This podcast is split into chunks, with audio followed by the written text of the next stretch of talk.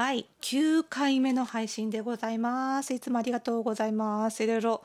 ツイッターなんかでもちょこちょこ感想いただいていてありがたい限りでございます。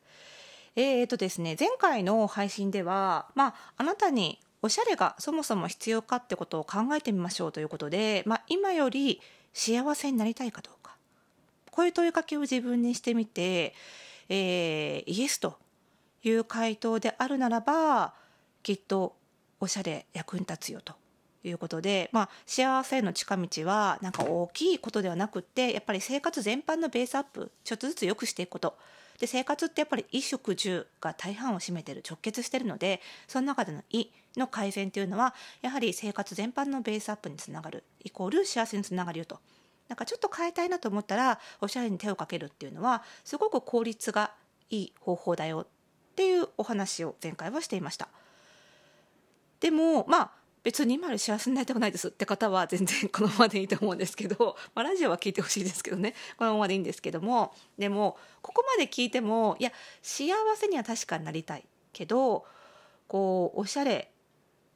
でも本当におしゃれって幸せにつながるのって感じてる人、どうしてもそう感じちゃう人っていうのは、もしかするとおしゃれは人に見せるためのものである、人に見せない環境では、シーンではおしゃれする意味がないって考えてるんじゃないかなと、考えてるからなんじゃないかなと思うんですね。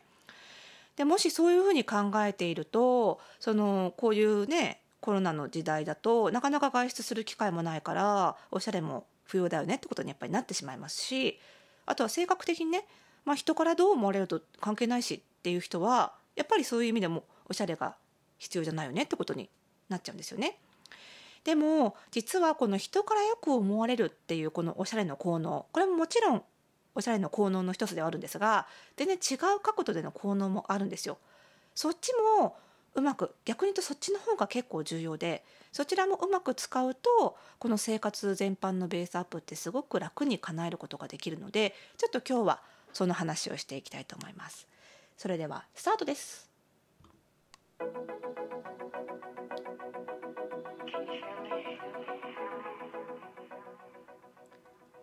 はい、ということで始まりましたおしゃれの呪いを解くラジオ、この番組ではあなたに巻きつくファッションへの思い込み、おしゃれの呪いをバサバサと解いていきます。服装心理学をベースにおしゃれをもっと楽しみ、自分を変えるコツをお届けしています。お相手はパーソナルスタイリストで日本服装心理学協会代表理事の久野理沙でございます。今日もよろしくお願いします。ですね、この番組では、質問疑問等々受付をしております。番組概要欄に、匿名で質問などを送ることができるマシュマロへのリンクがありますので、ぜひぜひ入力してポチッと送信をしてください。またですね、この番組の更新情報は、ラジオトークでお聞きの方はクリップをすると受け取ることができます。だいたい毎日、夜9時前後に更新をしているんですけれども、更新がしたら通知届くようになりますのでね、ぜひクリップしてみていただければと思います。ということで、今回は、おしゃれの効能の話、効果効能の話をちょっとしていこうと思ってるんですけども、前回ね、その呪いっていう言葉、この番組タイトルでもあるおしゃれの呪いの呪いっていう言葉が、非合理的な思い込みである、心理学用語でイラシュラルビリーフっていうんですけども、これのことだよって話なんかもしたんですけども、このよくある呪い、おしゃれ分野の呪いっていうのをね、の中でやっぱりファッション、おしゃれは人に見せるためのものであるっていう呪い、思い込みですね、イコール非合理的な思い込みってすごく蔓延してるんですよね。はい。で、このおしゃれはイコール人に見せるためのものであるとか、人から好印象を得るためのものであるっていう呪いのせいで、結構不幸になっちゃう人も多いと思うんですよ。で、この呪いっていうのはどういう時に呪いになるか、単なる思い込みとか信念じゃなくて呪いになるかっていうと、やっぱり自分の選択肢を狭めて自分を不幸にするような思い込み、自分の悩みを増やしたりとか、不安を増させたりとかするような思い込みのことを呪いと呼びたいなと思っているので、なのでそのおしゃれは人に見せるためのものであるっていう思い込みが自分を不幸にしてなければいいんですけども、結構ねそれで悩みが深まっちゃってる人多いんですよね。例えば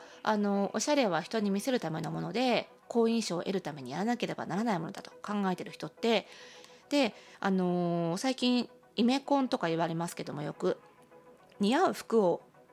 選ぶ条件を知るための診断って結構たくさんあるんですよね。顔に関する診断とか、自分の色素から似合う色を診断するパーソナルカラー診断なんていうのは一番有名だと思いますけども、そういったものを受けても結局そのおしゃれは人のためのものだって思い込みがあると、結構その診断結果を頑なに守る、自分に似合っているっていうのが一番ね人から見て好印象だと思うと、すごく守ろうとして頑張っちゃうんだけど、その結果やっぱり不幸になっちゃう人って結構多いんですよ。例えばこの色が似合うからって言われたら、自分的にその色が全然好きじゃないのに頑張ってきてしまったり、あなたはこうすごくフェミニンなふわふわっとした可愛らしいワンピースが似合うわよって言われたら、生活環境に合わなくてもそれを頑張ってきたり、いや自分の性格的にそんなに女の子っぽく見られても困るんだけどなと思いつつきたり、そうするとなんか自分的に違うなと思いながら、いやでも人のために、人からこれがよく見えるんだからと思って頑張ってきちゃう、似合うイコールおしゃれなんだからってなっちゃうわけですよね。でもそれってやっぱりこう毎日毎日洋服着るうちに、ちょっとずつそのなんか違うな、本当は好きじゃないんだけどなっていう自分の声を無視していくことになるんですよね。自分のそういう心から出た声、好み、思いを無視しすぎることって心理的にすごく良くないことなんですよ。どんどん自分を好きになれなくなっていく、自分の心を無視しちゃうとね。なのでやっぱりおしゃれは人のためのものであるを追求した結果、自分にどんどん自信がなくなっていくっていう、逆効果になっていくことって結構あるんですよね。で服装心理学ではこのおしゃれの効能っていうのを、この相手軸、これは相手を基準にした効能ですから、今言った人から好印象を得るとか、人に似合うと思ってもらう、人から素敵だと思ってもらうといったようなこと、プラスもう一個自分軸というのにも分けています。やっぱりねどうしてもおしゃれっていうと相手軸、相手に向けたおしゃれっていうのが真っ先に効能とかメリットとして挙げられることが多いんですけども、やっぱり自分軸もすごく大事。例えば好きなものを着る、見た目なんかどうでもいいから着心地のいいものを着る、見た目ですっごいくったくたに見えても、この使い古したタオルケットが心地いいように、このくったくたの風合いが心地よくてたまらないからどうしても捨てられないとかっていうのもあると思うんですよね。でやっぱりこの何事も別にファッションジャンルに限らず、この自分軸を大事にするっていうのは自分のメンタルヘルスを守るためにはすごく大事なことなんですよね。他人の評価っていうのはやっぱり揺れ動きます、どうしても。ですけど自分の好みっていうのは他人の評価に比べると比較的動きづらい。他人の評価ってその他人自体も変わるし、いろんな人によっても変わる、誰をターゲットにするかによっても変わってしまうので、結構コントロールが難しいんですよね。そこだけを目的にしちゃうとやっぱり、不幸になりやすいということなんですよね。で実はこの相手軸を優先した方がより幸せになりやすいか、それとも自分軸を優先した方がっていうのは、性格によって若干優先度合いが変わってくると思います。でこういったようにその服に対する価値観、とにかく自分が好きなものを着たいっていう気持ちが強いのか、いやいや相手からよく見られたいっていう気持ちが強いのかも含めてね、いろんな価値観があるんですけども、それをね測るものが私たち服装心理学協会では服装心理診断っていうのがあるんですけども、これはねオンラインサロン入っていただけると全員ね無料で受けることができるんですが、この結果を見ながら見ると相手軸が強いか自分軸が強いかも結構わかるんですよ。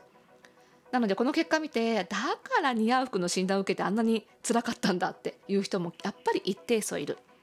なんですけどなんかこう巷ではとにかく似合う服の診断を受ければおしゃれな悩みが解決されて楽になれるっていう風なことが言われがちなので、もちろんそういう人も一定数いるんですけども、やっぱりそうじゃない人、自分軸が強い人はそうではないので、そうじゃない人がよりこう落ち込んじゃう、似合う服の診断を受ければこの悩みから解放されると思ったのに、もしくは他の人はみんな楽になってるのになんで自分はまだ悩んでるんだろうっていうことで、期待値が強かった分、高かった分、余計に落ち込んじゃうっていうことが結構あるんですね。なので、その決して相手軸でのおしゃれがで幸せになれる人だけじゃないんだよと、自分軸じゃなきゃダメだっていう人もいるんだよってことはまず認識してほしいんです。それは決して変なことじゃないんだよっていうことなんですよね。で、自分軸を大事にする人っていうのは、いくらやっぱり人からいいって言われても、やっぱり自分が納得できないと無理なんですよ。でもことファッション分野になると、特にファッションに自信がない人っていうのは、普段は自分が納得できなきゃダメって自信を持って言えるのに、ファッションになるとそこが気弱になっちゃうことが結構あるんですよね。どうしても自分を貫けないっていうことがあるんですよ。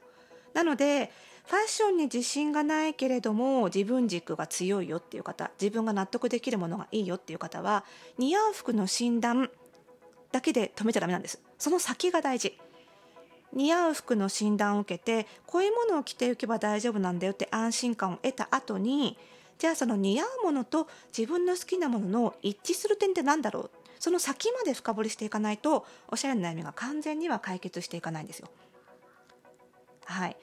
ただ、そのじゃあ好きなものって何だろうっていうことを自分で見つけることが一番難しいので、このラジオでもその辺をもっとサポートしていきたいし、もっと深掘りしていきたいって方はね、ぜひオンラインサロン服装心理ラボの方も覗いてみていただければなと思います。服装心理 LABラボで検索していただければいろいろ情報が出てきます。もちろんこのラジオでも、自分軸が強い方も悩みが解決していけるようなテクニックを今後もどんどんお伝えしていきます。聞きたいことあったらぜひマシュマロで、送ってくださいね。お待ちしています。それではまた次回の配信でお会いしましょう。さようなら。